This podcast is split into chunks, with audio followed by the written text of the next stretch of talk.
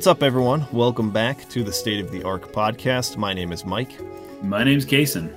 and uh, my my audio sounds a million times better now because my studio is sound treated. Finally, I was rewatching one of the podcasts like a week or two ago. I was getting pissed about all the reverb on my end, but now it's Oh, yeah. fixed. Now it's now it's done for, and you can actually see it in the in the camera now too. It's all up on the wall. Sounds great in here. Anyways, Sweet. uh, this one might be a little bit of a shorter podcast.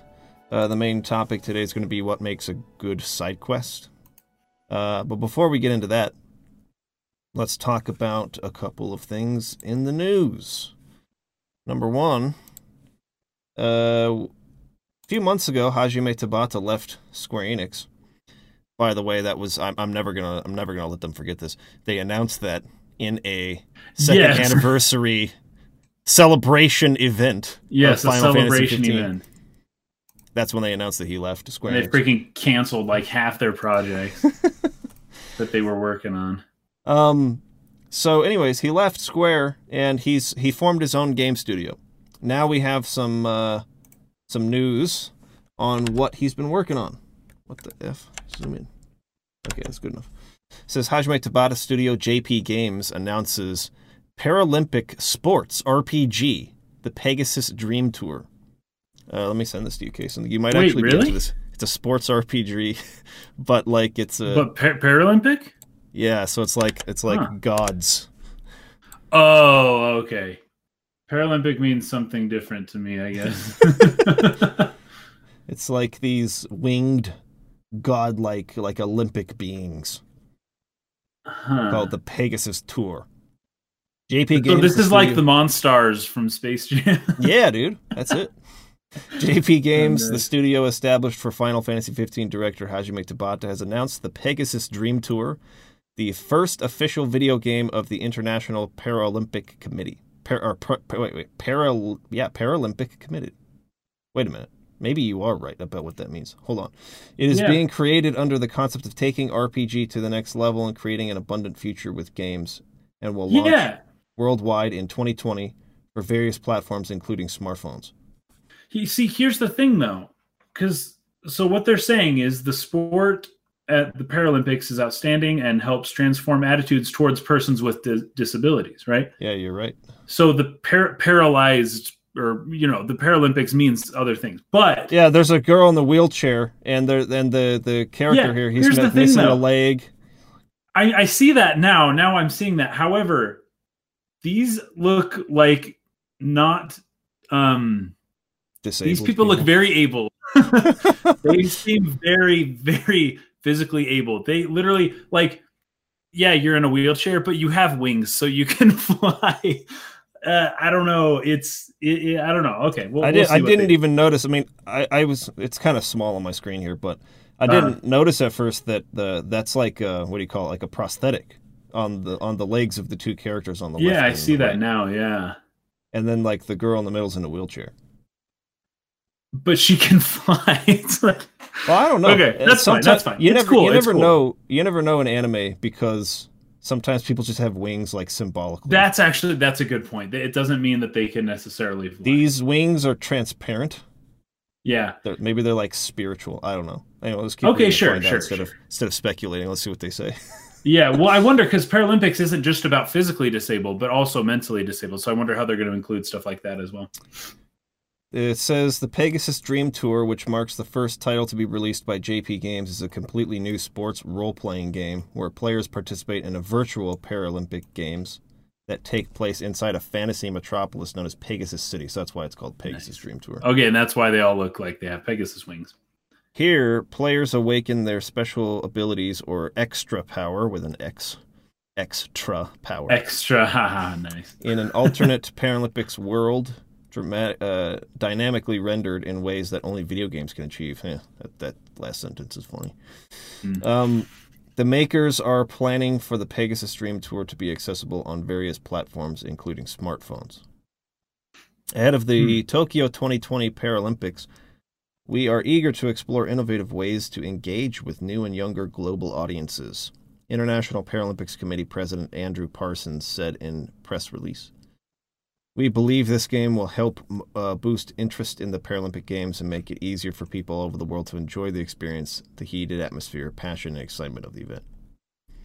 Uh, Parsons added the sport Mm. at the Paralympics is outstanding and helps transform attitudes towards persons with disabilities like no other event. I'm really excited to see and play this game and see how outstanding, see the outstanding abilities of para athletes or how they are uh, represented. Hajime Tabata commented, This is not just an ordinary video game with sports. JP Games is going to represent fully the wonders that are unique to Paralympic sports in this brand new role playing game, a genre we excel in. With this video game, we want to contribute to the future growth of Paralympic Games, not as a sporting event, but as entertainment as well, with contents we hope will be lasting value in the future. Well, what an interesting, what an interesting project. Yeah, that's not at all what I was expecting that he would be working on. He left Square Enix to do this. I, I do see one thing though. Um, the budget for the Tokyo Olympics, and I've been hearing. I, I watch Japanese TV like all the time, and one of the const, consistent themes that they're always talking about is the Olympics are over budget. like they haven't Mm. built half the stuff they need to build by next year, and they've already run out of money. They're asking the city and the government for more money, which is common, you know, with a lot of Olympics.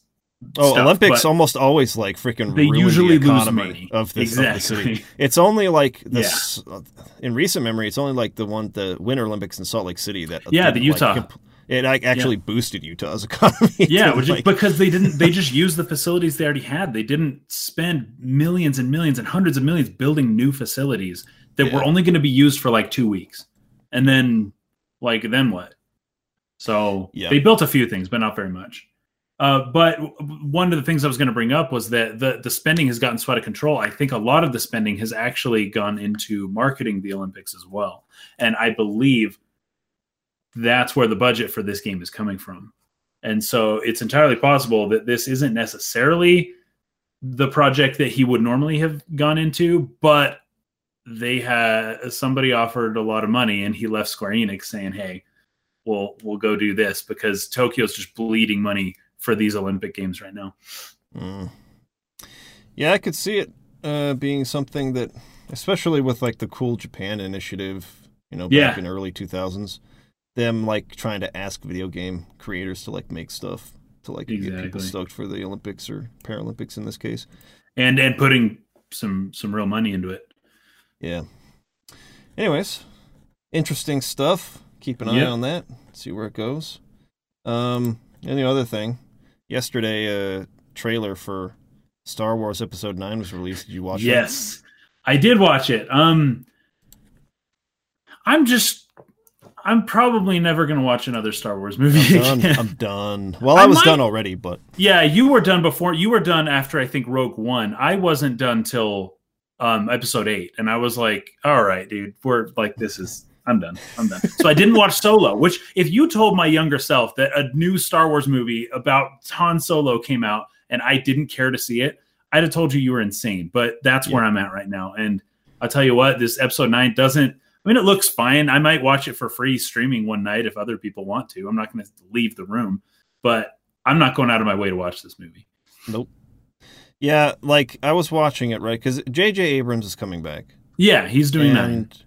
So like you know part of me the, the the last vestige of my heart that has any interest in this only exists because it, it, it was weird to me that JJ was meant to start and uh, do the setup for arcs of a three part trilogy and Yeah. had almost no involvement in the story of the second movie. Mm.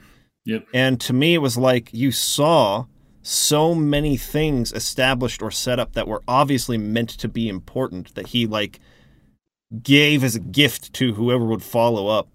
And then they just ignored that stuff and was like, nah, I'm just going to do my own thing. Like the Mhm. entire concept that we're going to have three different directors who are not really working closely with each other on the story of these three movies are all going to kind of handle them as if they're separate projects that are Yeah. self-contained different things is asinine. Like what are you doing? It, this was bound to happen. Like this whole like, uh, whoops, none of these are connected, and one one person can literally script the entire story. Is like, that I could have told them that that was going to happen. You know. Yeah.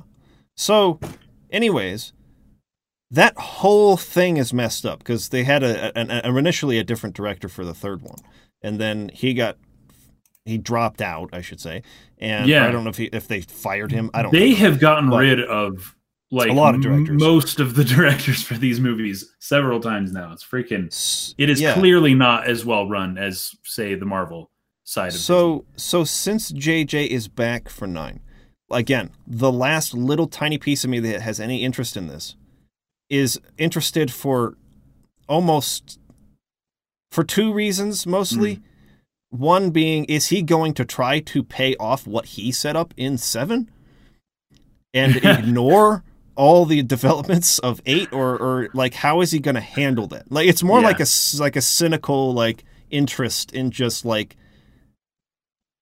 how does Disney feel about the reaction to eight? Really, I mean, all their public statements, of course, are denouncing everyone as trolls and Right. Yeah. but like how do they really feel about it and that's going to be determined on how scared they are that it's going to hurt them from a, a money standpoint right how where will they actually shift direction to please the fans i'm really more interested in that than i am in any of the characters or the story or anything else that's actually happening there well, you don't care about Poe and that um that one girl um uh, who like kissed him at the end of the episode. oh rose and um Rose. You, you tell me you don't care about Rose and Poe. well Poe's the the pilot guy Who's Sorry. the, Finn. Finn, Finn. that's his name. Yeah. You tell me you don't care. See, I don't even. I'm just not into this anymore.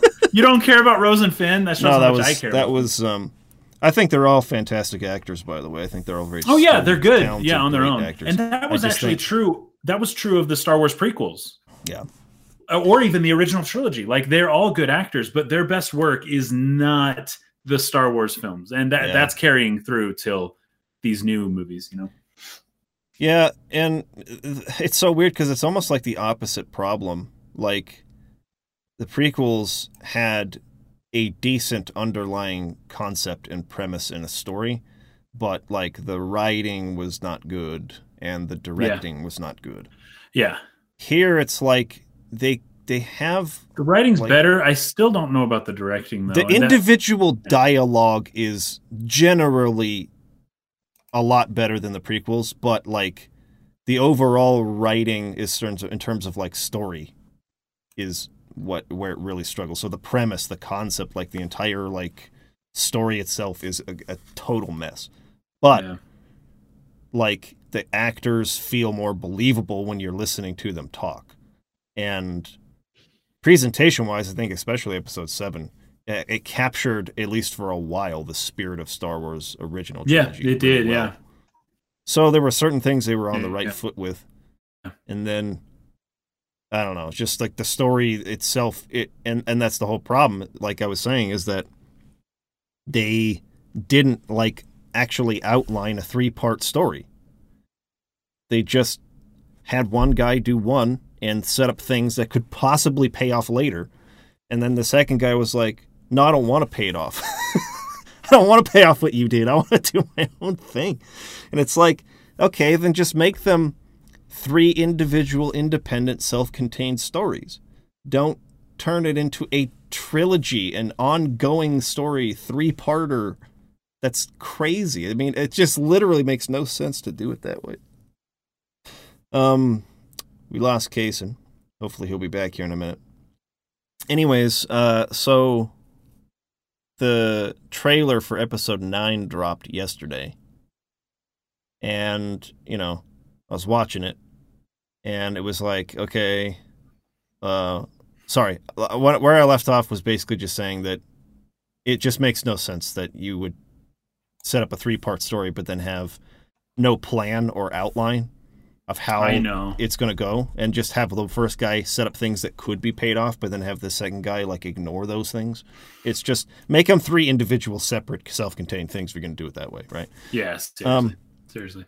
anyways so i was watching this and you know, it was fine. You got Mark Hamill's voice, so Luke's back as Force Ghost, obviously. Yeah, and, And- he's like, no one's ever truly gone. That's the part that's so oh man. And I- then the freaking that was the moment. That was the moment where I was like, yep, yep, yep, yep. They fetched it up again. they're so- they're going Kingdom Hearts with this whole thing, and you can't Yes. come back from that. Did you see? I don't know if you know of Red Letter Media. Oh crap, we lost you again.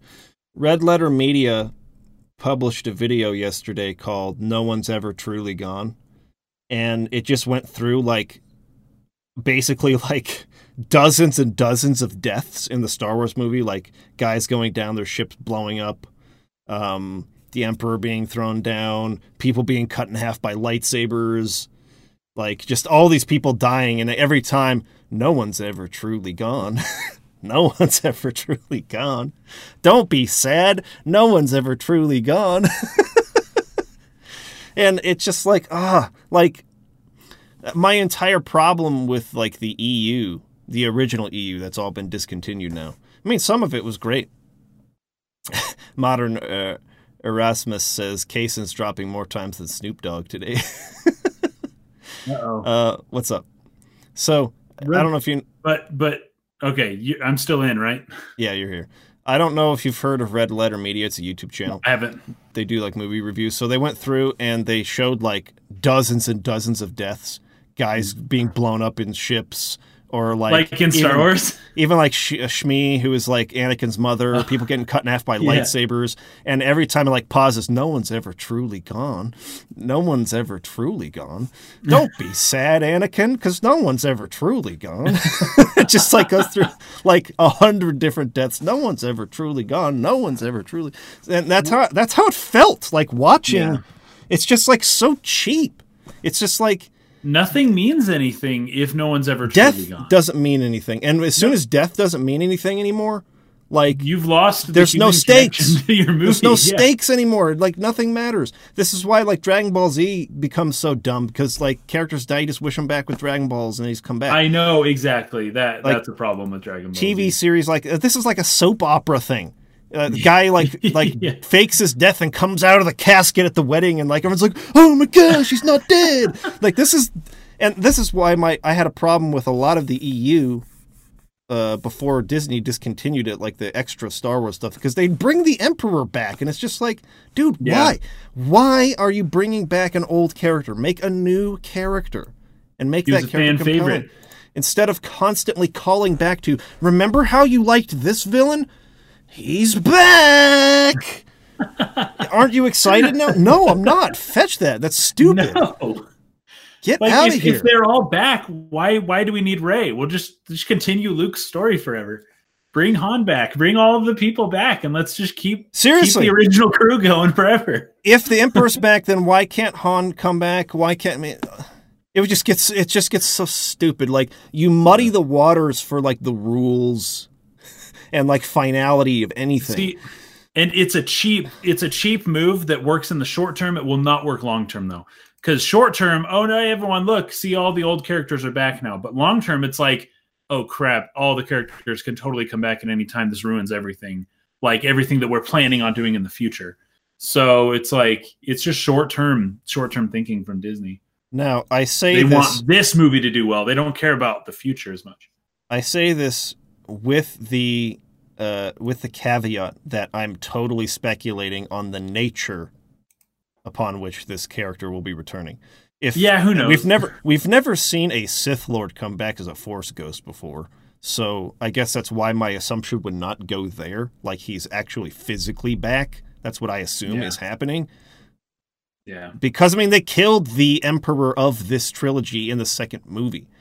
So like yeah, that was a they need- weird um they need kind of they need an emperor again, but like Bring the actually one they back. don't need an emperor again, but they they feel like they need an emperor again. So they're going to bring back the original emperor again. It's just like fetch, come on, you cannot be more creative than that. Like Well, that actor is still around. You know, he's still he's not as old as you'd think. Yeah, he was pretty young in the original trilogy. he actually was. Um, what's funny too is that the emperor. So the emperor, his his character, kind of like apparently figured out how to bring people back from the dead or something like that, or to prevent people from dying. He discovered the key to immortality. right? Isn't yeah, that what we was, learned in That the was part of the. Yeah, yeah. That's how he kind of convinced Anakin to become bad.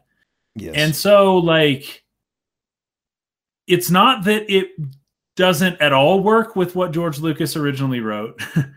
it's just that it's a bad idea for any story to go there. It's almost like jumping the shark. Like, it's almost Yep. like once you go there, you you have sold out your story in a way that people just aren't going to really appreciate. we got some good comments here. Hold on. Yeah, bring back Jar Jar Binks. Wait, did he die though? He's he's still alive as far as I know. So Colin Pelusa says no one's ever truly gone. Murders young children. That was actually in the video. I mean, you're probably Oh, him it, killing the younglings. it's like no one's ever truly gone. Um, it's ridiculous, but if any character is going to come back, it, then it should be Palpatine, considering his master a bit uninspired, though. And then uh, this one from Gino Imperial. So Star Wars is Final Fantasy IV. Yes, that was my one problem with Final Fantasy IV. I love the tone. I, I love the general story of FF4. It would probably Everyone be, comes back. Oh well, probably- spoiler alert. it would probably be closer to my favorite if they actually had the balls to keep dead characters dead in that game. yeah, especially the way um some of them went. Um two of them went in one of them was very peaceful. Spectacular fashion. Yeah, but then exactly, you know what I'm talking about. Cid or whoever. Anyways, I don't know if we yeah. should be specific. But that was freaking epic. It's like how sacrificial and brave can you possibly be? And boom, he does it. Oh, but he's still alive. So what did he sacrifice? Well, nothing. Being unconscious for two minutes, I guess, is it was his great sacrifice. Yeah. Uh, it cheapens Xeno- the whole thing. Xeno Chat says in before Qui Gon uh, Jinn revives everyone DBZ style, and then he's also said in before Darth Vader versus Palpatine for the final battle in Episode Nine. Do you know what? Whoa. As much of a joke as that is, I'm almost. I'm Vader almost. I'm almost. I'm almost convinced that's actually what they're gonna do because it's the end of the the Skywalker saga, and like, right. what was it called? It's bring it called to an. Skywalker. What's the name? The title? uh, uh, the Rise of Skywalker, I think. The Rise of Skywalker, something like that. Yeah. Which is weird. The end of the Skywalker saga is titled "The Rise of Skywalker." and, and this all this this all started this all started with Anakin and Palpatine, right? And if they end Yeah. it with Anakin and Palpatine fighting someone, I mean, it's a it's a bookend, sure, but the way they got there is like, are you freaking kidding me? the thing is, is that I don't even, I don't even like, I don't even, I can't even dismiss that as a possibility with how like dumb some of this stuff has been. Like, Well, I know it's seriously anything can happen after episode Oh eight. It's like anything can happen. oh my gosh, Paradise says it would be dope and dumb at the same time. Dope in- and in- dumb. In a it certain would. way, It actually would. in a certain way, if I heard from somebody who went and saw it that that happened, I would almost be Actually, watch it. I would actually be keen to go see that for Yeah. for the sake of it being so dumb that I just have to like that Well- could be extremely entertaining. You know, that was part of the appeal of episode two was when Yoda, they showed it in the trailer. All of a sudden, Yoda pulls out his lightsaber and it's like, we're gonna see Yoda fight with a lightsaber. Holy crap! And then you, you know, that was that was worth the price of admission for the time. You know, it was like Yeah. you see Yoda flipping around and doing his thing, and it's like that was cool. I was 16 when that movie came out, I think, or 14 or something. That was cool. That was that was worth it for me. So the Darth Vader Palpatine, that would actually, I'd probably, for old time's sake, go back Especially and if watch they got like they probably In get like theaters. um, Hayden Christensen to play Anakin Oh again. Oh my gosh, yeah, that would actually be pretty cool. I'd, I wonder, I'd, I'd go see that. anymore? Does he do movies still? Uh, I think he took a hiatus for a while, but he's done some smaller Yeah. projects. Christensen. Because I've I've heard about the whole Obi Wan movie. It got scrapped, is my understanding. They're not doing it anymore.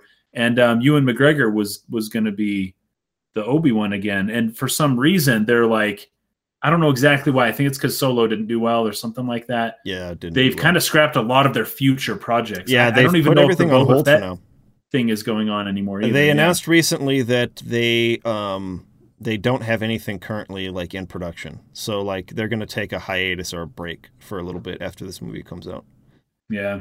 Which tells you like how how important the the feedback that huge blowback for episode 8 really was. I mean like that that Yep. took them off guard. And and the fact that the following movie didn't do well in response to that. They are um they are reconsidering a lot of things. But I mean, they had uh, the Game of. Thrones, the Game of Thrones producers. They were uh, writing a trilogy that was supposed to take place like in the Old Republic. They were Yeah, saying that I'd heard. there Yeah. was going to be a trilogy by um, Rian Johnson that he was going to helm. That was a, a new trilogy of stories.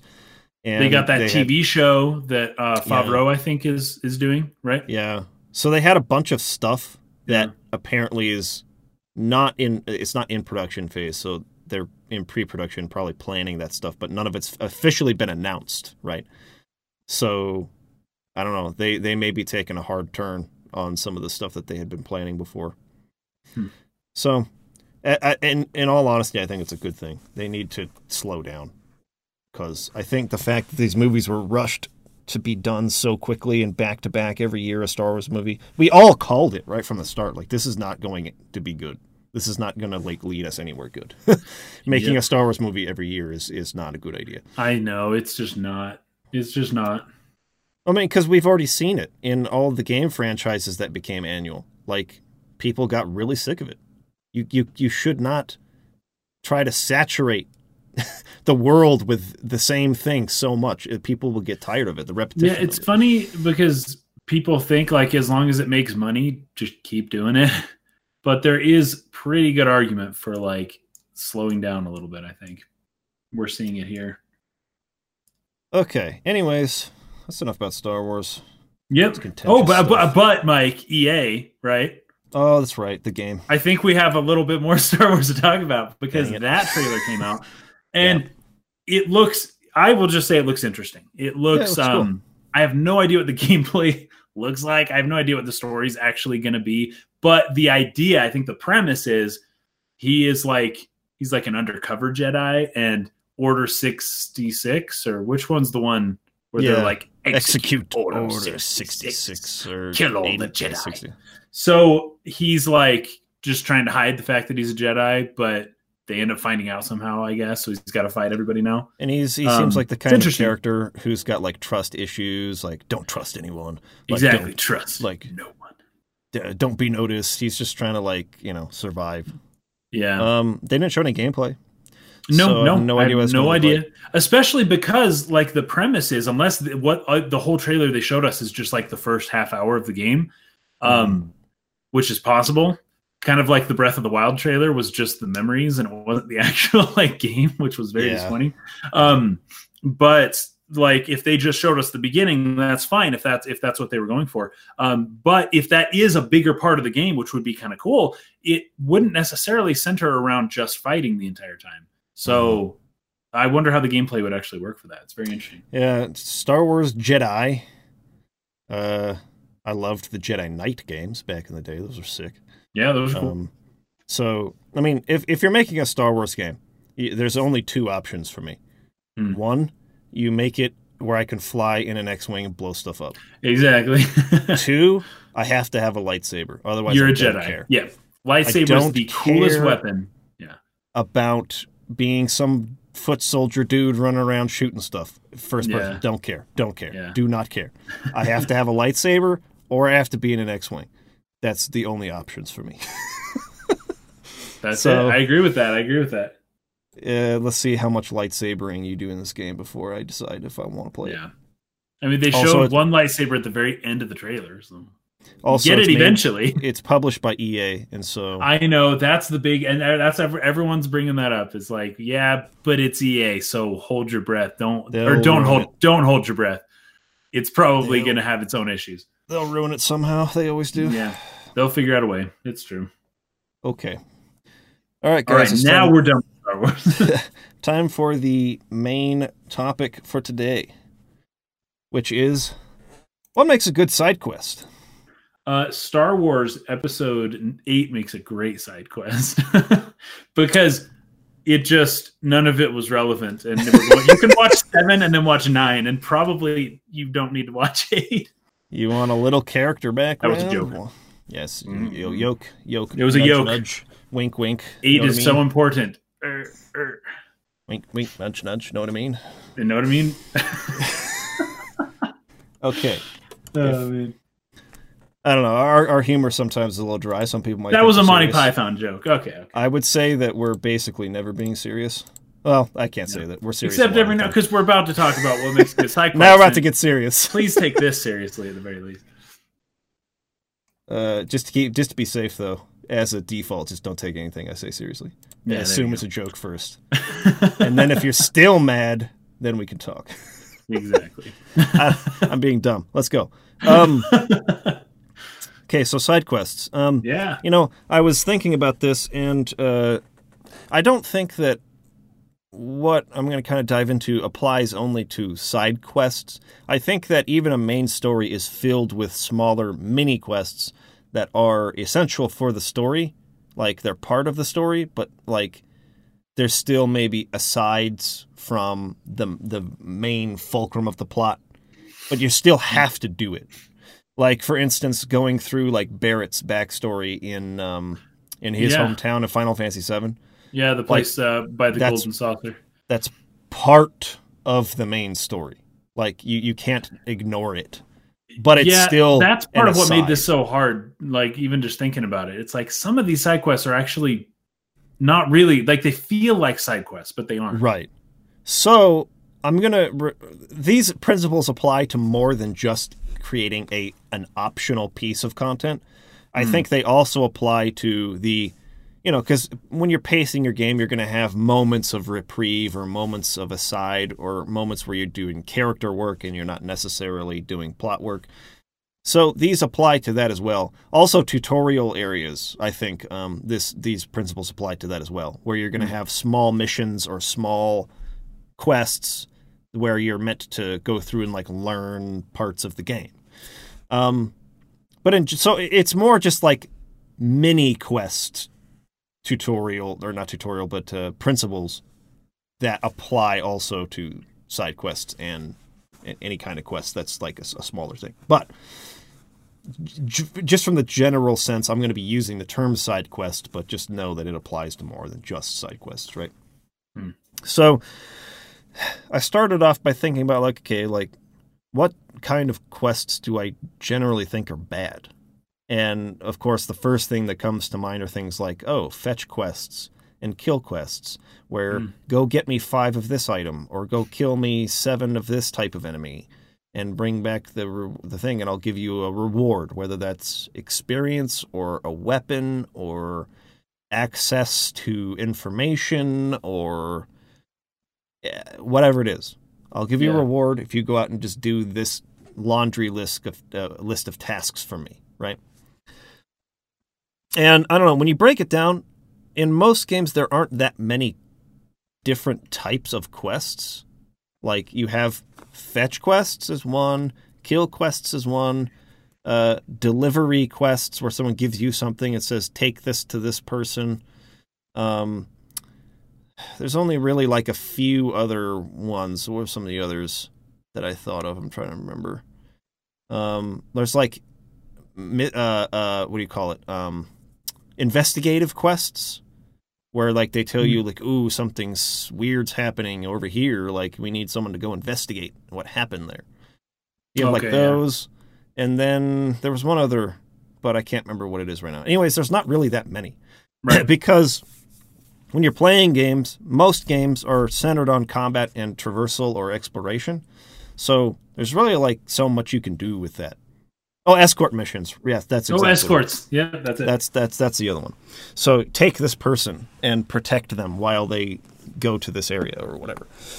Um, so you're kind of limited with just like the engine or mechanics or structure of the game with how many ways you can sort of like give the players a task to do. Um, so you know, my first thought was like, well, that means that I don't think any of those things are inherently bad. Like when you hear someone talk about oh, fetch quest, usually it's in a negative connotation.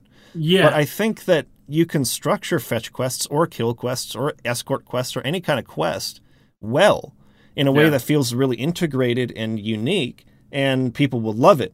It's just when you structure them to be repetitive or seemingly non-relevant to what you're doing in the story or whatever it is, that it's like, well, this feels empty. It feels like busy work, right? Yeah. And, some of it also depends on how like intuitive the characters themselves are while you're escorting them. Yeah. Um, like in GoldenEye 64 with Natalya, and she just the reason that escort mission sucks is because she just walks very slowly and very stupidly into very bad situations. Mhm. And she has no real good AI, so it just it's annoying. But one of my favorite um, escort missions ever was Telma in Twilight Princess. That was actually one of my favorite parts of that game. Is when she's riding in the little wagon, and you've got to go around and kill all the stuff so that she can get to the place she needs to get to, and you kind of protect her. And I actually really liked that. I don't know if that's common for most people, um, but I had fun with that because it felt a little more important, and it wasn't just like she had a reason for why she was going slower, or why she couldn't defend herself very well, or why you know if the thing gets lit on fire, it burns all the the stuff inside of it. So you've got to go around and kill all the dudes with fire arrows. Anyways, Mhm. I like there it just seemed a little bit more purposeful. So a couple of uh, comments here. Visale says, "What category would you put the Soulsborne side quests into? They are sort of about getting the Oh. correct interactions." Um, I Hmm. don't know. Uh, they're probably they're kind of like investigative quests, but also kind of like fetch quests because you go do something and then you come back to the guy who usually is at like the hub area and he's like oh now he has a different thing he says i don't know that's that's a good question sally i'm not exactly sure Right. how it categorizes that Um, Colin Colin- yeah. oh, go ahead Well, Colin, I was just going to read the same thing you were going to. Um, talking about differentiating between side quests and mini games. Um, yeah i think is a good distinction to make yeah. um, a lot of a lot of older games, I would con- what I would have considered a side quest, kind of probably more falls under mini games, sure kind of like Mario RPG, where you've got to Yoshi's Island and you've got to Mhm. race against Boshi, and it's mostly just a mini game, but it's fun and it kind of feels like a side quest. Well, I think that mini games and side quests both tend to serve a similar purpose, Mm. and that is in the issue of pacing a game so that you don't feel like you're doing just one thing repetitively Oh, sure. over and over again. They break it up with something different and interesting to keep things you uh, you know dynamic, unique, keep the gameplay flow a little, you know, mix it up a bit. Mm. Um, I think they both serve that purpose, but like I think a great example is the Fort Condor side quest in Final Fantasy VII, in which you play the mini game of like battling against the guys coming up the hill. So you return to that area multiple times yeah. in part of the quest of saving the condor, which the re- Mm. the the reward for that is the phoenix materia, I think. Mm. And but you play a mini game multiple times as part of that quest, right? So that Sure. would be how you would make that distinction in that case. Mm. So, anyways, yeah, I mean, we'll we'll try to make sure that we're when we're talking about quests, we're talking about. I mean, this is kind of the same thing with like um, the uh, the Chocobo Hot and Cold um, in Final Fantasy IX is a mini game, but Hmm. it's part of the Chocograph side quest where you're going around like digging up the treasures on the world map, right? Yeah. So I think most people understand the difference, but um, yeah, anyways. So yeah, I was thinking about it and I was like, well, side quests I think are especially in long story driven RPGs with big worlds, they're really important in that I mean, you could just have the player go from point A to point B through an entire game linearly and tell a good story.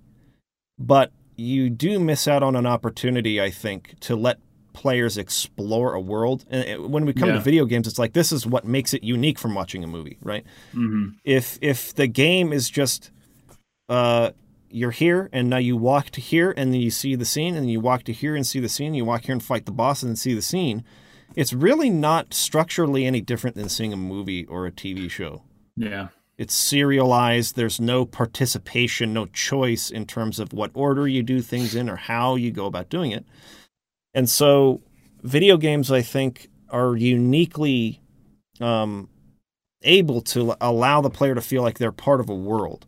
And I think that for RPGs specifically, since that's mostly what we talk about on the channel, uh, side quests open up the opportunity for you to find and explore and discover a world that that isn't is no longer just now a, a background setting, like just a, a layer in the background of a painting, right? You have like your foreground elements and all Oh, the cool yeah. stuff you look at, and it's just like the the blue sky background. the, Yeah. the the the world is no longer that, but it feels like it is a living entity. There are things happening here outside of your view if you went that way. And you can go there and discover them. And the illusion of this world being real uh, it gives you that extra layer of investment in it. Um, and so, side quests to me, from the storytelling perspective, should serve that purpose. That's what I would consider a really good side quest. Is if you don't have to do it in Right, order yeah. for you to enjoy the game story, but when you do, it adds context to the game story in a way where you get like more invested in it than you would have Yeah. been before. Now, the other purpose of side quests, uh, I think, is to um, help the, the designers use it as a utility to make sure that the, the players are at the right level when they go to the next area, or to make sure that um, you're practicing certain mechanics and really like learning all like the nitty gritty of the combat system, or to give you rewards, uh, optional rewards. And I think when designers use side quests with only that utility in mind, that's when you start getting side quests that feel empty or hollow or like busy work because they'll say, okay, player reaches this zone or this area typically at level 15. We want them to enter the next zone at level 25. So we need to fill this zone with enough things to make sure that they gain 10 levels before they are encouraged to leave the zone. Hmm. So let's put 15, 20, 30 little exclamation marks on top of characters in the town there that say, go kill me five monsters and come back. And if they do a fair amount of those quests, they're going to be level 25. Things will be able to move forward smoothly. That to me is bad game design. yeah. Like, you because you're just dictating almost arbitrarily that they need to be at this level in order to go to the next zone. Like, why? Why fill that area with busy work to make me a level 25 so that I can go to the next zone instead of just making the next zone lower level requirement or whatever? Now, here's the reason. Here's the actual reason why. The actual reason why they do this is because it's a it's a back of the box feature they can list as a reason to buy the game. right. So you can say, I have 70 hours worth of content in this game. And people have become so obsessed with the number of hours of content in yeah. a game yeah, I've been noticing that. That they don't care whether that content is actually engaging or interesting or good. they just hmm. want to be able to say, there's over 50 hours of content. And you look at the back of the box and go, oh, that's going to make my purchase worth the money. But but this other game has 60 hours of content. So you Right. might want to buy that one instead. So what Yeah. ends up happening is that games become inflated with hollow busy work Hmm. that is totally irrelevant and is only meant to help you like I said either get to the right level or practice a certain mechanic or whatever it is it, but they they weren't designed with like the game's world or setting or story in mind so um, examples of this uh, someone up here said uh, something about Ubisoft games. Oh, Guy Um, says Mike is describing every Ubisoft open world game in the last five years. Yeah, that's what Assassin's Creed became. Assassin's Yeah, yeah, Creed exactly. is a, a horrible, horrible example of this, Yeah. where you have like even the very first Assassin's Creed, right before they made it into an annual thing, Mm-hmm. the the entire game re- revolved around like four ish or five ish types of quests. You can go like tail a guy and like listen in on his conversation. You can go like I think there was pickpocketing. Like you go like follow a guy and then like pickpocket the information from him. Oh, and then yeah. there was like um uh there's like these mini assassinations where you like go like take the guy you chase him and take him down and then he gives you the information you kill him and anyways and then there's somewhere you like sit on a bench and just like listen or, or you like blend into the environment and you have to like walk around with the with the monk dudes and like listen to, to gather information so I that- remember okay, that. I remember that. Now I know what to do to kill the main guy as part of the story, right? And, you, and there would be like um, five of these types of things you could do, but you only had to like fulfill three of them to know guy will be at this location at this time, and at this vantage point, I'll have the best opportunity to take him out. Okay. That they repeated that exact same structure like five times in the game for the different cities you go to, and it's just like it's so repetitive, and you just do the same thing over and over again, and it's just like really really lame, right? And Yeah. they they tried to diversify it, but Assassin's Creed has always kind of had that problem at its core, where you, you do you still do these tailing missions where you're just walking behind guys, but not too close, or else they'll turn around and like see you. and so you gotta like you gotta like blend in. You gotta like just like you spend like 20 minutes following this guy to like hear information, so that then you can go kill him and like do the thing you're supposed to. Anyway, Yeah. so Assassin's Creed has always had a, a problem with that as part of like its core identity, right? Um, whereas games that are shorter, I think that uh, Miss Monet brought something up here. Journey is a wonderful game. I think it's only a couple hours long. That's true. Uh, and and I think that that's fine. Like if you're going to, because Journey is very much a go from A to B game. They have some secrets, like um, Right. you can discover uh, secrets that give you a little bit more like ambiguous sort of backstory on what's going on and some. But I mean, it doesn't. It, it's it's very much like a go from a point A to point B game. It's more like a movie than it is a game. In Um, which case, it should probably cost about what a movie costs, right, and it which is cheaper. which it does. Yeah, it, Yeah. it's not a sixty dollar game. But if we're talking about um, like large story driven open world RPGs where you have lots of choice, right? I still think it's okay to make a game 15, 20 hours long. If that's like, if that means you're not going to inflate it with 40 hours of superfluous nonsense. Uh, Xenoblade Chronicles, as much as I love it, is is that it's like half of the game is running and doing fetch quests, and the other half of the game is fighting and seeing a cool story. like the gigantic, there is a gigantic portion of that game which is you can ignore them. You don't have to do them. And so I I, I make that caveat, but like there's there it would have been nice if the quest structure in Xenoblade One was a little bit more like say well this game came out later, so I'm not trying to make comparisons or say this is better than that. I'm not trying to do that, right? I'm just trying to say if the idea behind how the quests were written was more like the way it's done in The Witcher 3. The Witcher 3's side quests are probably the best I've ever seen in an RPG. Yeah. Um, let me give you an example from the early game. So you're kind of in the first area, and you come across a character that says something about a well uh, that you know they used to draw from, but like there's like a, a haunting or like a ghost, a specter up there, so no one can go and use the water. And there's this horrible thing that happened, and they they basically explain essentially like a little side story event that happened in this little village and you go there and uh, through this side quest you learn a couple of things that are really important for the game. So it's- a utility quest in a lot of ways where you learn uh, how to because you have to wait to a certain time at night. It's like at the stroke of midnight the specter will come out right? So you have to learn how to go in the menu and, and tell it okay i'm going to wait until this time. And he sort of like sits there and meditates until the time right also, you, have to do some investigating in order to find out that you need to use a special type of oil on the blade in order to damage it, or else you can't damage it.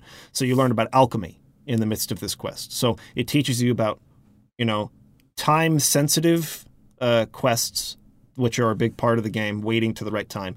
And it also teaches you about uh, applying doing alchemy for yourself to buff yourself but also applying uh, oils to the blade to do better damage to enemies or to damage them at all which is also a big part of like monster hunts in the game which is a whole part of the the setting of the game. Geralt is a witcher. He's a monster hunter. So you're learning about the character and who he is and his role in this world.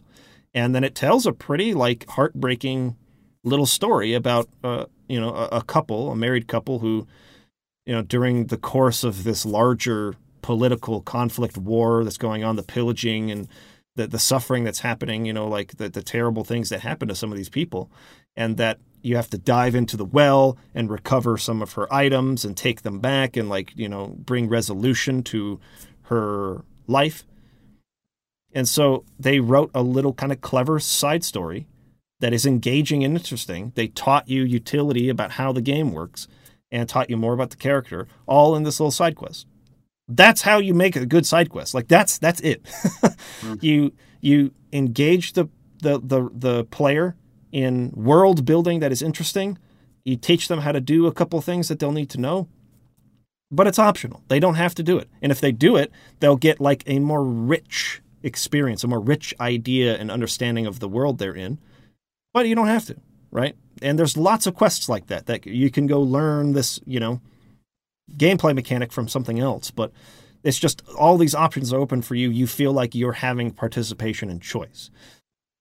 And The Witcher 3 is filled, filled with quests like this. It's it's amazingly well done. It's like every quest feels handcrafted versus like, okay, we made a system like like the the Ubisoft uh, uh, Assassin's yep. Creed games. Here's a system we created about tailing uh, enemies and like learning information. Now let's repeat that same system we made up five times, and then let's make another system and repeat that one ten times. And let's make another system, repeat that one 12 times. So then like you know, it, it just feels really uh, arduous to do. It's just like, ugh, again. Versus The Witcher, where you do similar things, like you're tracking people and you you go into your little Witcher mode and you follow the tracks. Like that's part of a lot of these quests, but the quests are not they don't feel the same because they're actually telling these really cool unique little stories each one of them is that that in turn feels a lot like a chapter out of the last wish or something right mm. like the Witcher, a lot of the Witcher novels that the video games are based on are just collections of short stories. They're not like a, a, sort of like a larger plot. Some of them he went in and sort of tied them together with these chapters in between. But like right. originally, they were just here's a little short story for the character, and then he goes on a different adventure, and here's another short one. And the sides, the side quests of The Witcher feel like that. They feel like this could be a chapter in The Last Wish, and to me, that was really cool. That's cool. So um, we've got Go ahead. Bunch more comments from a lot of people. Um, Let's see what they say. Paradise saying Chrono Trigger did side quests the best. Almost all of them had a story running parallel to the main story and provided yes. tremendous depth to the characters while tying it to the story of Lavos.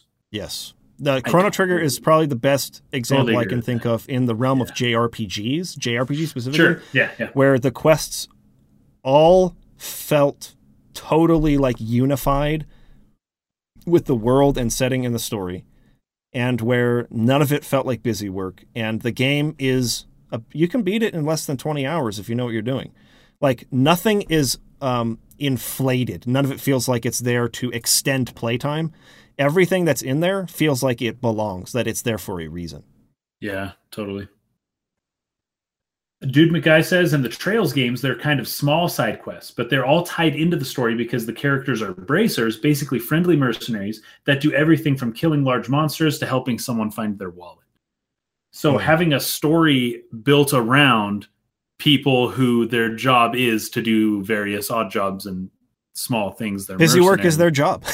yeah, exactly. That that is literally what they do, and so it, that kind of reminds me a little bit of Final Fantasy twelve and how you've got the whole uh, what do they call it? Um, the system where you you fight monsters and you get prestige and you're dang it.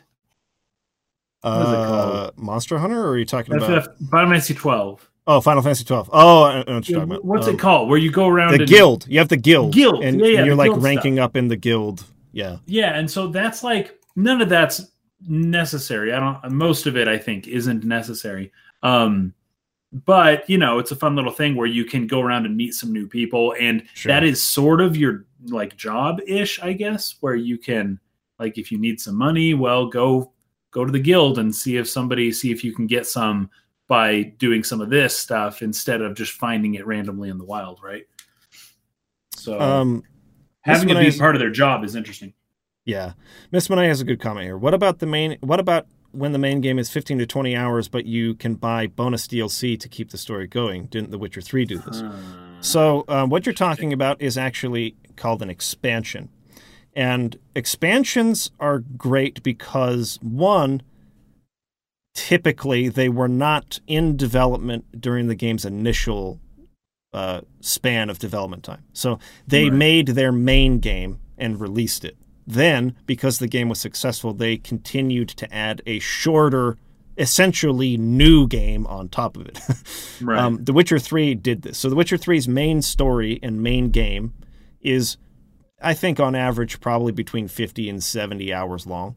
And then they released two essentially. It's it's not a sequel. I'm not saying it's a sequel, but it is in a way sequel esque because they are not necessarily tied into the main game storyline. They're like new stories, but they're just shorter and and really, but they're self-contained. So, um, Heart of Stone is like a ten-hour new story, and uh, Blood and Wine is like a twenty-ish hour new story that give you like more room to expand, introduce new characters, have a totally new plot line, but they're just in a shorter format than like the main bulk of the main game, right? So when when they do that, uh, that's always really awesome. Uh, it means you just get more of an awesome game, and they, you know, they worked on it and they gave it as a bonus because the game sold well and it was successful, and like, yeah, give the people some more because they finished the main game. It's like, oh man, you know, as a kid and I beat Ocarina of Time, I'd have to play Ocarina of Time again. But if they had had expansions to Ocarina of Time, right. you know, they would have been, I would have been stoked. Like, okay, cool. Like I can play essentially the same game mechanically and in the same world, same hubs or, or same like world map, but just like expand it a little bit, add a new area, add a new this, that, this sort of thing. Hmm. Um, uh, expansions seem fun. Why don't they do this more often? They usually do it with MMOs. MMOs get lots of expansions because they try to keep their players going for years and years and years. Um, and they, you still will see expansions, but uh, typically you see smaller DLC than what would be considered like a full-on expansion. Um, any other comments that you saw? Uh, yeah, I've been seeing a bunch. Um, but CapDoc says, uh, I prefer when side quests are fully fleshed out scenarios rather than going to a job board. It, t- you know, in part Yes. talking about stuff like Final Fantasy 12, um, or random NPC and just being told to kill X amount of things. Um, th- there's like there's like a cost benefit deal that video Totally. games have. I mean, it costs a lot of money to create the game and the content of the game. And when you have the main storyline of a game that's maybe, I don't know, 10 hours or so of the actual, you know, like main content that you have to do, um, and then you're filling it with all this other stuff, um, how much time and effort and money are you going to put into the side quest versus the main the main story? And you know, my understanding of The Witcher, especially the way you describe it, Mike, I haven't played it, but um, is that the way you described it being that it's like a short story almost. It's like it's Mhm. something that could have gone in the in the book The Last Wish or something like that. Yeah. Um, is that that takes a lot of thought and a lot of effort to Oh, yeah. craft those types of experiences. And you know, sometimes I of course I would rather have that in a game that I'm playing. Um, but the reason why games don't always do that is because it costs a lot of money. You you need a, a you need your writer, whoever you're hiring as the writer, to um, you just need to retain them longer, I guess, as they come up with all of the different story reasons for the quests that you decide would be a fun thing for you know the players to do. And Sure. that just can take a lot of time. It can it can really hold up development sometimes. And if you're explaining it to your investors, producers, or executives and saying, "Oh, we're creating side quests," they're going to be like, "Shut up, put the game on the market right now. It's done. You know. So, there, there's, actually- something. There's some business operation stuff going on there. Too. Yeah, there's there's two things that came to my mind. They're kind of um, devil's advocate of each other, right? So on the Yeah. one hand, what you're saying is true. I'm glad you brought it up. It's it's an important element to talk about. Yeah. Um, like in order to structure your quests like that, like I said, it feels like it's been manually crafted versus part of like a a system that just A like spit system, out yeah. a copied version of the same thing, uh, mechanically done. Right. Just so changed a few keywords and then Yeah, it's just-. So, I mean, and, and of course, I mean, every developer would would probably agree with you. That's that's how we wish all the side quests could be. But like you're saying, there is a huge cost and time uh, benefit slash like problem with trying to make them all that way. So. You know, it's like we only have this much time, so this many of the quests will be done that way, and then we'll have all these other quests that are done more this way. But again, and this is one side of the argument, then don't have them, right? Like that doesn't make the Mm. game more valuable to have 40 hours of busy work. Of filler. Just cut That's the true. busy work That's out. true, yeah. And, and this this this notion or this idea that if the game isn't a certain length, then it then you can't use that as like a selling point. And I mean, obviously that that exists. Like people actually respond to, "Ooh, it's 50 hours long. I'm going to get more value out of my game." Mhm. But I think that a lot of people do get really fatigued with all that stuff.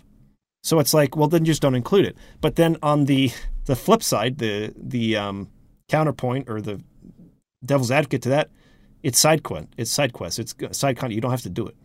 Exactly. It's optional. The only Yeah. problem is when games in recent times, and this is the reason I didn't buy Shadows of War, despite the Mm. fact that I love Shadows of Mordor, is that they do sort of like limit you in terms of you're just not high enough level. You don't have the resources to beat the next story mission. And so you have to grind like crazy and do a lot of the really boring side stuff Yeah. in order to get to the right level. Or microtransaction, bam, you have the thing you need to move on. Exactly. That's when it becomes a freaking huge problem. Yeah, that's when it's that. like that's bullcrap.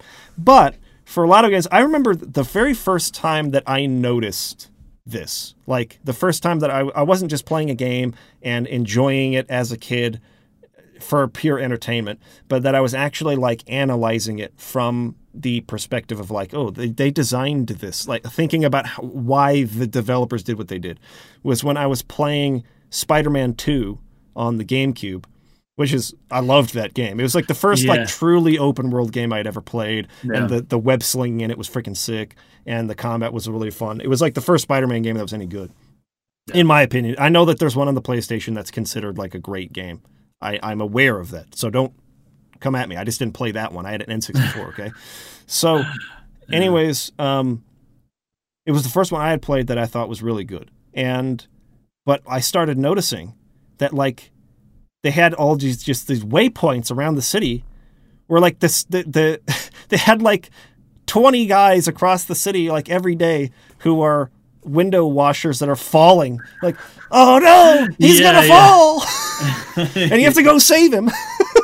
Well, this kind of reminds me a little bit of things like um like Grand Theft Auto or Mhm. uh the game that we played, uh True Crime Streets of LA. yeah, because we had Nintendo, um, where it's like the cops are just like, ah, there's a bank robbery happening, and you you can choose to go, you know, help or not, I guess. Mhm. But it's always the same things happening every Yep. time. Oh, we have a vehicle chase happening. Oh, right, sweet. And in some ways, that is being uh, an undercover police officer. You are kind of doing the same things every day, I guess. sure, sure. But in the game context, it was just like plug, you know, it was just like a formula where it was like, all right, now now this other person is robbing this other bank at this other part of town. Now go save them. Mhm. Okay, now this other dude stole another car and go chase them. And it ends up being the same thing over and over. And it's fun to do for a while. Uh, eventually it loses its uh its um impact. uh, Capdoc says, "My balloon." So there's these kids all across New York City that are losing their balloons. It's an epidemic of kids losing balloons across New York City. And And, Spider-Man, Spider-Man. only Spider-Man can get those balloons back.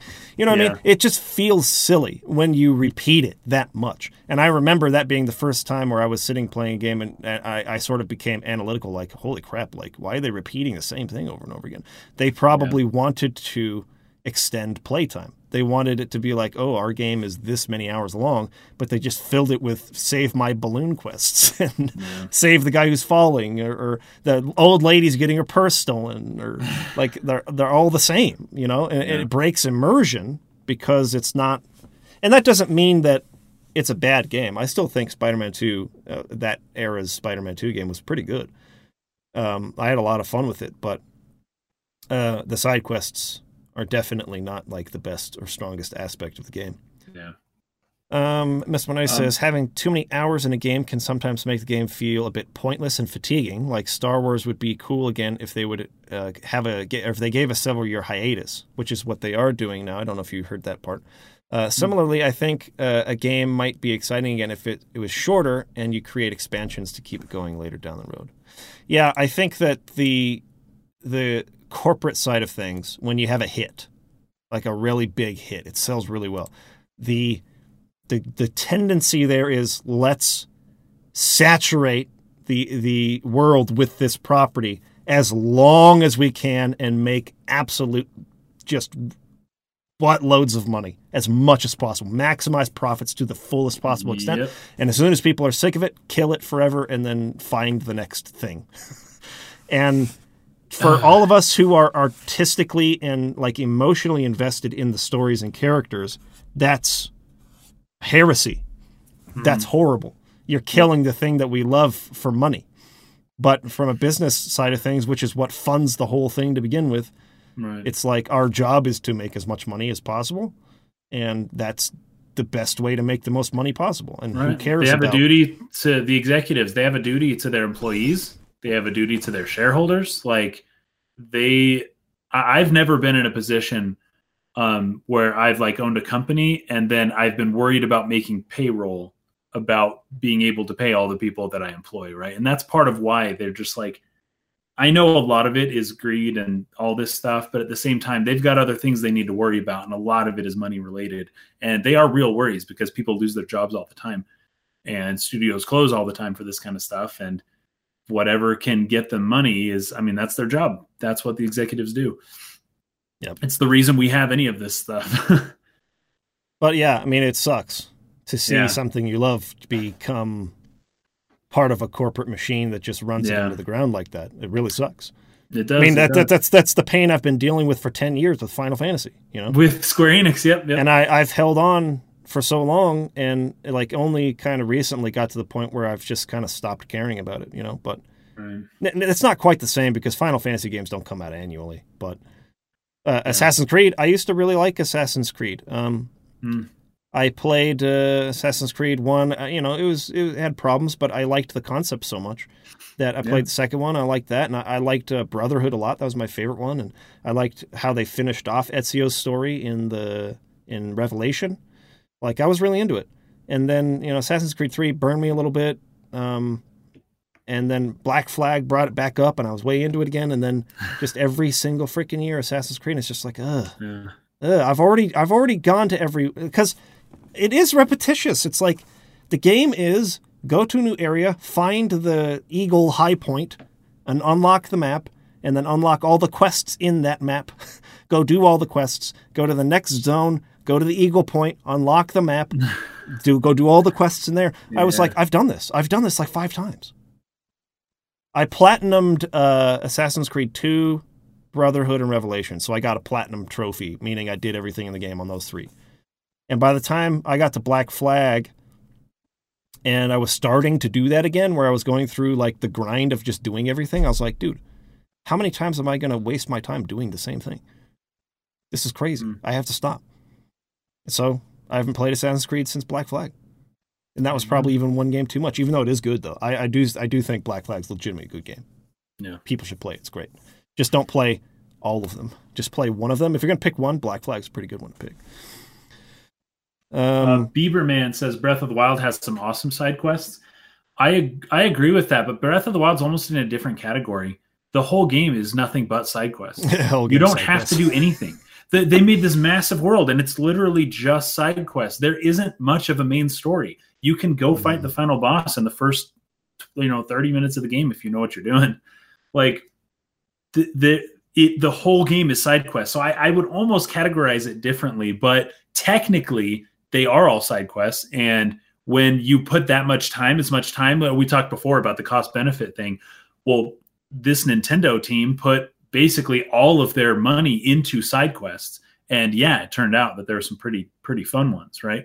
Really good ones. Um, but it's basically what the whole game is. So I don't even know if I could fairly, you know, categorize those as side quests.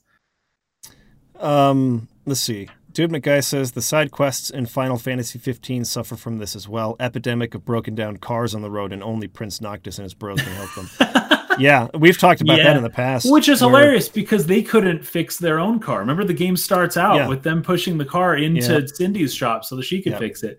And it's like, dudes, and then we got to go anyways. It's really fun. I, I hate the side quests of FF15 for the most part.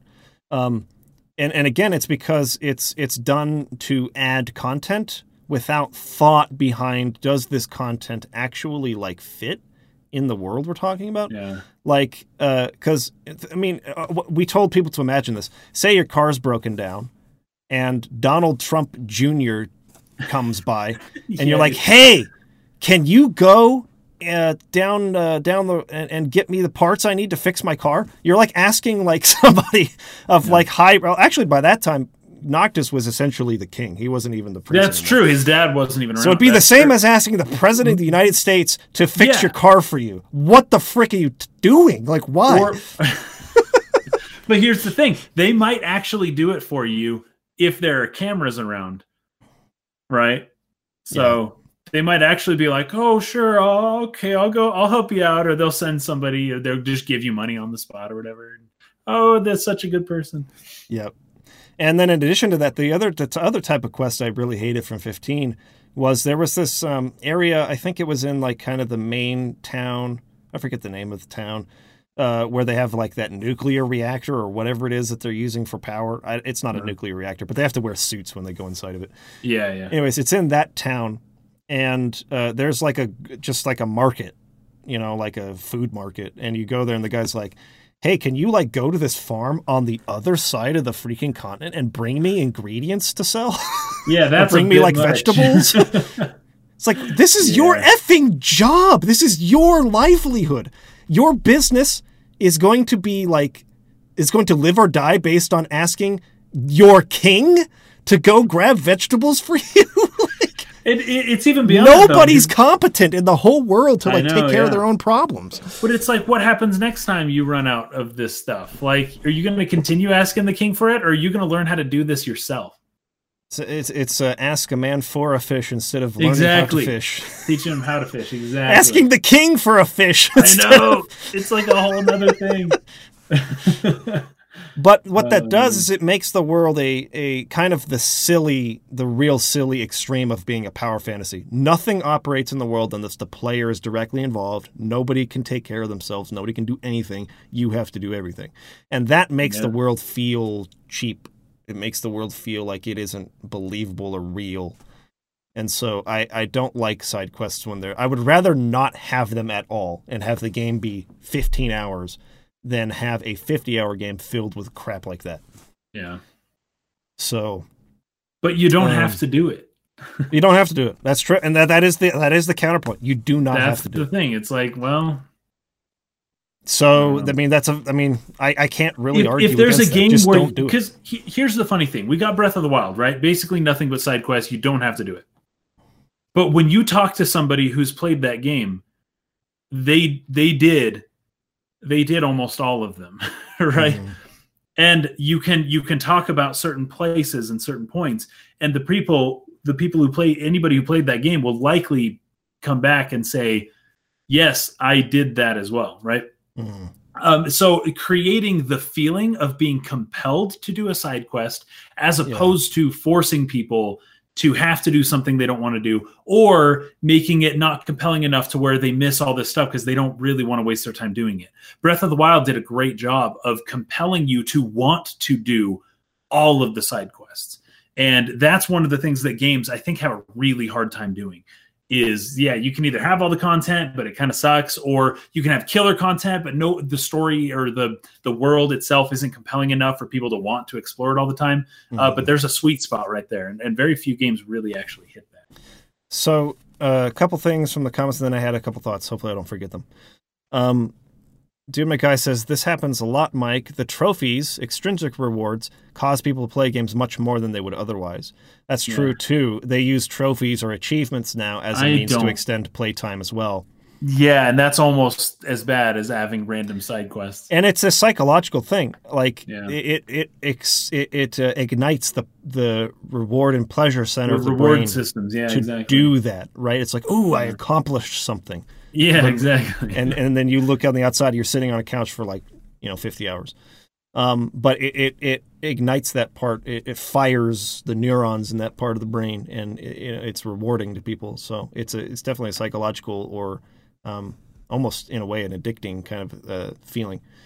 Um, Rob says, "Set a man on fire; he'll be warm for a night. Set or set a man, set a man a fire. Create a fire for a man. He'll be warm for the night. Set a man on fire; he'll be warm for the rest of his life." oh, that is so smart. It's, it's a good one. That is one. that is genius. It's, it's, an oldie but a goodie. Good one. Uh, Cap Doc yeah. says.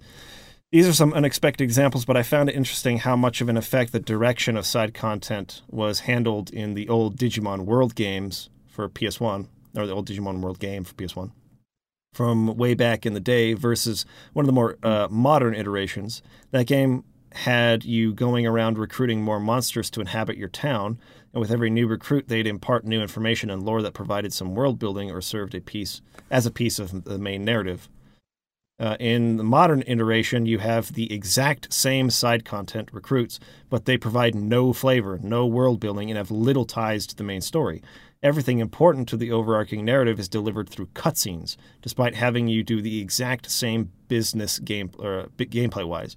The difference in the presentation and rewards made a notice, uh, noticeably different impact on the total experience. That's a great example, actually. Um, uh, that was a Rob good comment. Says, that was very well thought about. Wisdom of Terry Pratchett. Oh, that's a Terry Pratchett quote. That's why I've seen that before. Oh, there you um, go. Nice. So, no, what I was going to say though was like uh, just like the quest starter, like the the the event that begins the quest itself, I think can have a huge impact on whether the player is like excited about it. Right? Let's say, sure, sure. for instance, the motivation. You, yeah. you walk into town and you just see a bunch of anonymous people with exclamation points on their heads. It's like, okay, that guy has a quest for me. And they'll tell you how helpless they are, and I can't do anything by myself. Help me, I'm mm-hmm. useless. And it's like, okay, fine, I'll go freaking find your ring hidden somewhere in the city so that they can teach me about jumping and exploring rooftops or whatever, right?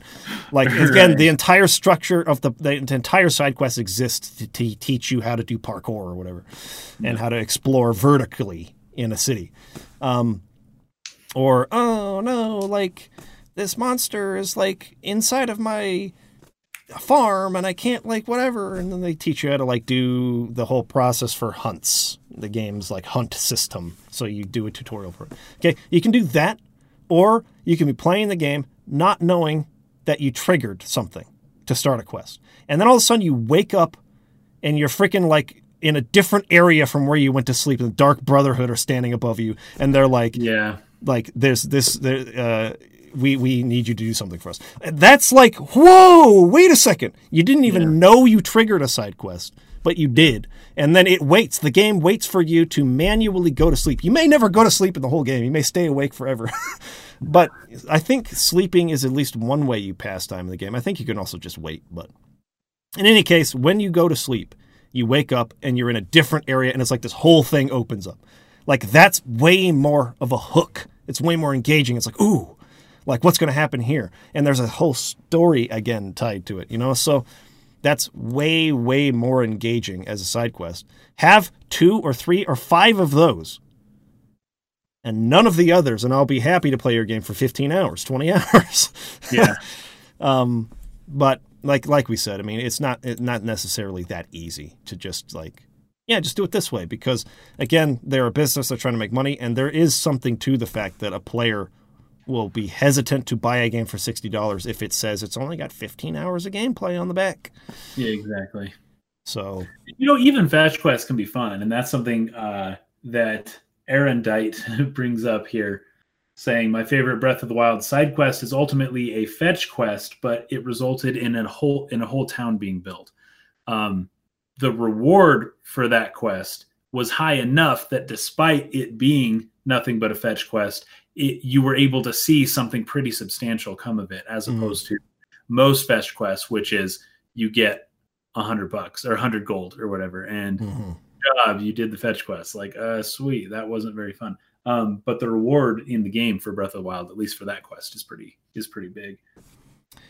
Uh, Miss Monet, one more thing here, and I think we'll move on.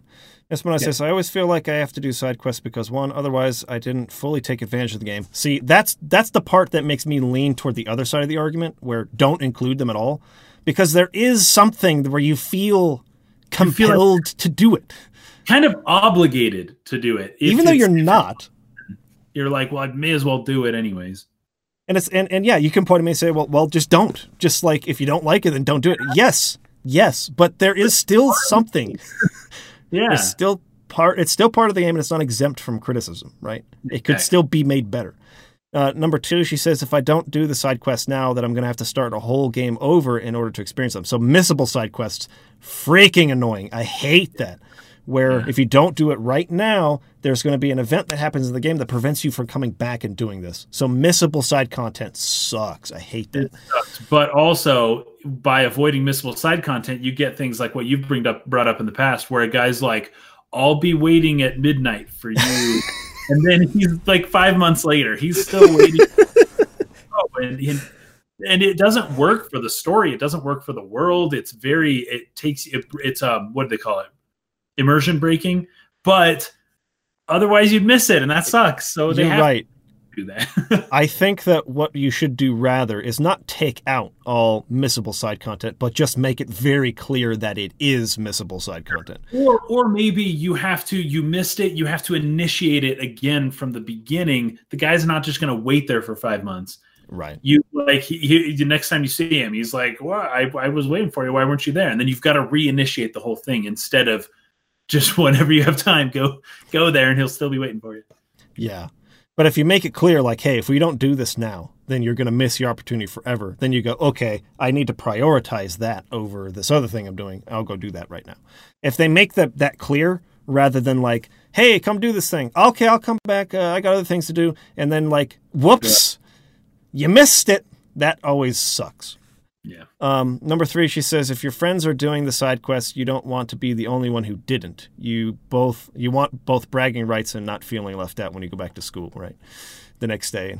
if, So- if you're in social circles like that yeah that's that is a big pull Um, that's what I mean by missable side quests, uh, Miss Money. She says, uh, not just missable side quests. Literally, if you don't do any of the quests, uh, any uh, any of the side quests now, you will have to restart the entire game in order to do the side quests. So that's what we mean mean by missable side quests is that uh, once once you lose your opportunity to do it, then you can't do it unless you restart the game and go back and to that point.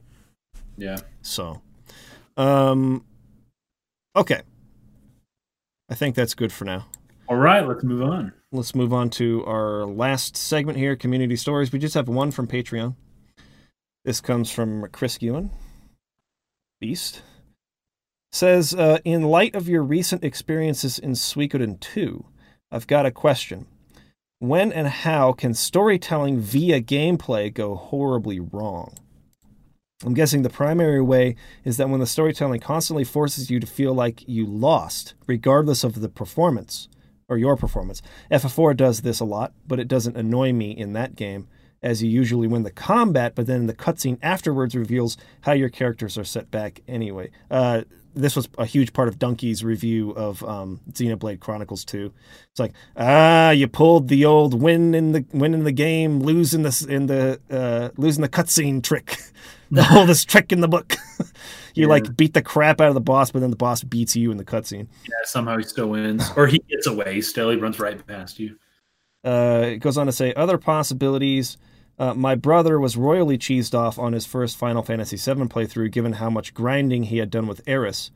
Uh, the opening of the Al, or the opening of Owlboy has your character failing at a number of tutorial tasks. Some Oh, people yeah. seem to respond really well to this, but it Yeah. felt kind of forced and arbitrary to me, at least the way it was done. There's Hmm. also Egoraptor's complaints about Ocarina of Time, where assigning quests to the player character that don't align with the player's actual motivations annoy him. So I haven't seen that video. I probably should have watched it, Egoraptor. So I'm not sure. I, I, I don't I can't think of a single example myself in Ocarina of Time where I what I wanted and what the assigned quest for the character was were different somehow. But Hmm. I, I guess I have to watch the video, so I can't really talk about that. I, I never felt that way playing Ocarina of Time, though. I can say that much. Um, but it's a really good question. Um, in light of your recent experience with Suikoden 2, so in Suikoden 2, they they have a new large scale battle system. In the first game, they had more or less a rock paper scissors minigame. Um, where if I choose like charge and the enemy chooses uh I think it's magic, then they would beat me. But if I chose bow and they chose magic, I would beat them in fight. So it's like the three way thing, right? So you choose one of the three, and their side will win that round, or your side will win that round, and you just whittle down their armies. I thought it was clever. I thought it was, you know, there were there were certain characters you re- could recruit that would give you a hint if you sent them into the camp. They give you a hint about what their next attack might be, so you could get like a little bit of an advantage and win these battles. You know, it, it's it's a little RNG, but like it's kind of cool. Like I liked it. In Suikoden 2, they have like a full out like tactical RPG, like strategy RPG tile based thing going on. Except it's incredibly limited in comparison to like Final Fantasy Tactics or Fire Emblem or something like that or Shining Force. Like you have units that have a certain like number of tiles they can move in a single turn, right? If you're on foot, character can make maybe like four or five tiles move forward. But if and, and the maps are obviously larger, but if you have like a you have like a winged or a a, a horsed character uh, on horseback, they can go further in a single turn, right? In Suikoden 2, your units can only move one freaking tile in any direction on any turn. So it takes freaking forever to move around. There's like no strategy to it in terms of like because you're you, you don't get to choose the placement of your units. They're just placed wherever. So it's like anyways, it's it's it's really limited and I, I don't like it as much. And I've gone through probably six or seven of those battles and I still have not had one where it's like the goal of it is to win the battle. it's only used as a method for telling the story. So you're going to either lose or win, but it's not by how you choose to fight. It's done. It's it's constituted by oh reinforcements showed up or oh our strategist hid his uh, real plan from us the entire time and then like reinforcements popped up out of nowhere and we had no idea was coming. It's all basically just the story, but you're just clicking around for like five turns before you get to see the resolution of the battle. Hmm. And to me, that's really frustrating because it's like, what is the point of these? Just like play a cutscene. Just play a cutscene and show me how the battle happened because I have no control over this. Right. The, re- the result's going to be the same no matter what I do. So, you know, they, they, they used it in a really clever way that I won't spoil in order to make me appreciate a certain character more because I had all these misgivings about the character and I was like I don't like this guy and like you know they I think they want me to like him but I don't. And then they used the battle in a way that I totally didn't expect for a storytelling purpose. Hmm. and I was like whoa that character's amazing. I liked the character all of a sudden but hmm. still it's like seven eight battles six battles or whatever it is that I am into this game and I still I'm just like they're pointless they in terms of like it's not really meant for me to play it. It's not a challenge. It's not. It's not. I don't win or lose. It's just you just sit there and move guys around a little bit and wait for it to be over. Yeah. So I don't like the way it's handled in Suikoden 2. Are, are there any other examples like that you can think of from games you've played where the gameplay, telling the story through the gameplay, actually hurt the game? Um, honestly, no, that's not something I've really uh, thought about too much. Um, I don't really have anything for that. Yeah, I'm trying to think too. It's it's um I, I would usually say rule of thumb: as much as you can, you should try to tell the story through the gameplay. yeah but um but also have a lose state. yeah, so there's actual sto- stakes, and so you actually have to like do something to win. yeah, that would be nice. but they've got to make I don't know, they've got to make it interactable, but the story progresses. So yeah, it's like you they may as well just show a cutscene in that sense. But it is a game, so I want it to be as interactive as possible. So Sure. I don't know. It's kind of interesting. Um. oh, Yakuza. People saying Yakuza. Oh, does this happen in Yakuza? I haven't played it. I, What, are they, what do you guys? we're talking about something else. Play for five seconds. Watch forty minutes of cutscenes. Oh, right. Different, I guess. Not really what I was thinking of. I've never played Yakuza before. Yeah, Uh, Dude McGuy says was in the chat either. Says losing in the cutscene after winning the battle is an example of ignoring the player input. So it's not storytelling through gameplay; it's ignoring the gameplay for the sake of the story. Yes, which is terrible. It's better to give the player control in an unwinnable situation. Um, yeah, so you have those battles in RPGs, right, where you can't win. Like the, the the boss is way too high level, and you're supposed to die, and then you waste all your Phoenix downs and you waste all your potions trying to like survive the battle. That's the word because it's like, is this one I'm supposed to lose or not? Because I'm not using my my potions and stuff. I still like that better than winning in the game, losing in the cutscene though.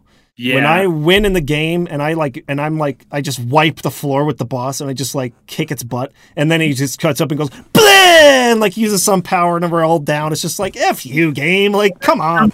that's where if you're going to have the player fight the battle that he's supposed to lose, you need to make sure he, the player loses that battle. Well, right, because it- yeah, you, you Well- it can't be off of you attacking the enemy that initiates the cutscene. It needs to be the enemy attacking you that initiates the you lost kind of thing. Otherwise, it just feels like you won, and then you find out later that you didn't win.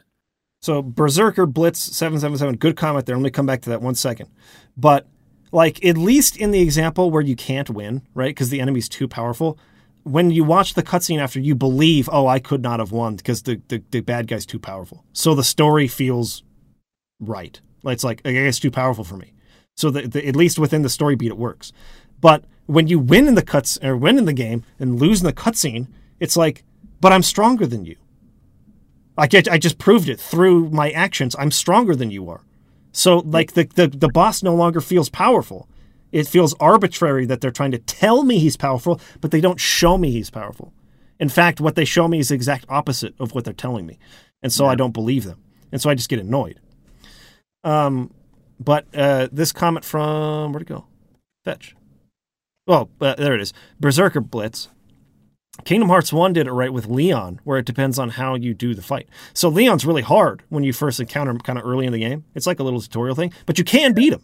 But you just have to be really, really, really freaking good. Right. Um, kind of the same thing with the Riku fights on Destiny Island, actually. Like, yeah, yeah, yeah. if you engage with it and get better at it, like, and the entire story hinges on that, like trying to one up or be better than him. Right. So if you lose and you're bad, then it makes Riku feel more powerful than you. If you can beat him, then it's like, no, we're we're more equals. You know what I mean? The rivalry still works in that story either way. Either way, yeah, totally. And, and it'll be contextualized by your actions. So your input into the game will in, contextualize your interpretation of that game's story. And the rivalry between the characters will be shaped in your mind by how you performed in those fights on Destiny Island. That's freaking phenomenal. That's really well done. That's how you should do it. That's true. Uh, anything else from people? No, not really. Um, Okay. Um, people brought up Beatrix from Final Fantasy Nine. How there's like a you just have to last a certain amount of time, yep. And it initiates the cutscene, as opposed to, you know, you can't just lose immediately. And it's like, oh, you were supposed to lose. It's like, no, you lost too quickly. Yeah. it's kind of funny. anyways, yeah, I mean, telling the the story through the gameplay is important, but yeah, I mean, like, make sure that uh, make sure that the player feels like they have some level of real participation. I think in the Suikoden two case, you just need to make a failure state. Just Yeah. make some way of the where you can actually lose, and the and the, you have to do this to win. So you have a, a an objective and a and a failure state. That's kind of like the whole freaking crux of tactical RPGs to begin with. You have an objective, which is either kill the boss, uh, rout the enemy, take this um, castle, like like uh, what do they call it? where you like take your character and put them on that tile, and like Uh. you take it, or defend for a certain number of rounds, or whatever it is. There's different like um, objectives. You have a main objective, and then you have a fail state tied to that. If you don't do this, you lose. If you if if you don't defend to this character within this many rounds, then you lose. If you don't uh, kill the boss, you lose. Or if you lose your main character, if your main character dies, then it's game over. So as long as you have a failure state and an objective, it would be fine. But it just feels like Suikoden 2's battles don't have that. It's just like a click around and watch people fight each other until the game decides after six rounds that they're going to do the cutscene and resolve the conflict. Um. Yeah. Anyways, yeah, I think it's pretty good on that point, I think so too. and I think that's the end of our podcast. Thank you for watching, everyone. We appreciate your input in the chat. Appreciate Yes. you guys. We were able to read a channel. lot more comments than normal. Yeah, it was good. Were very Um, let's see. I am still, aside from this, on a little bit of a streaming hiatus because of the uh, construction going on in the room behind me. So um, that that set should be done this week sometime. So maybe I'll be able to come back for Final Fantasy Friday next Friday, but I don't know for sure if they're going to be finished. They said they're going to be done by Wednesday, but I don't. I, I, I can never tell with these guys, so they may not be done. Um, but if they are, Final Fantasy Friday will be back. Kaysen's working on a really cool video right now. Um, what is your your progress on that? Coming along pretty well because it's a really cool idea. I think you guys are going to like it a lot. Yeah, so it's it's coming along. Um, I've got the script almost completely written now. So Nice, nice. And uh, I've got my Prince of Persia retrospective I'm working on, so Oh, good nice. stuff on the way to look Yep. forward to. Uh, thanks everybody. Till next week. Have a good one. Peace out. Peace out.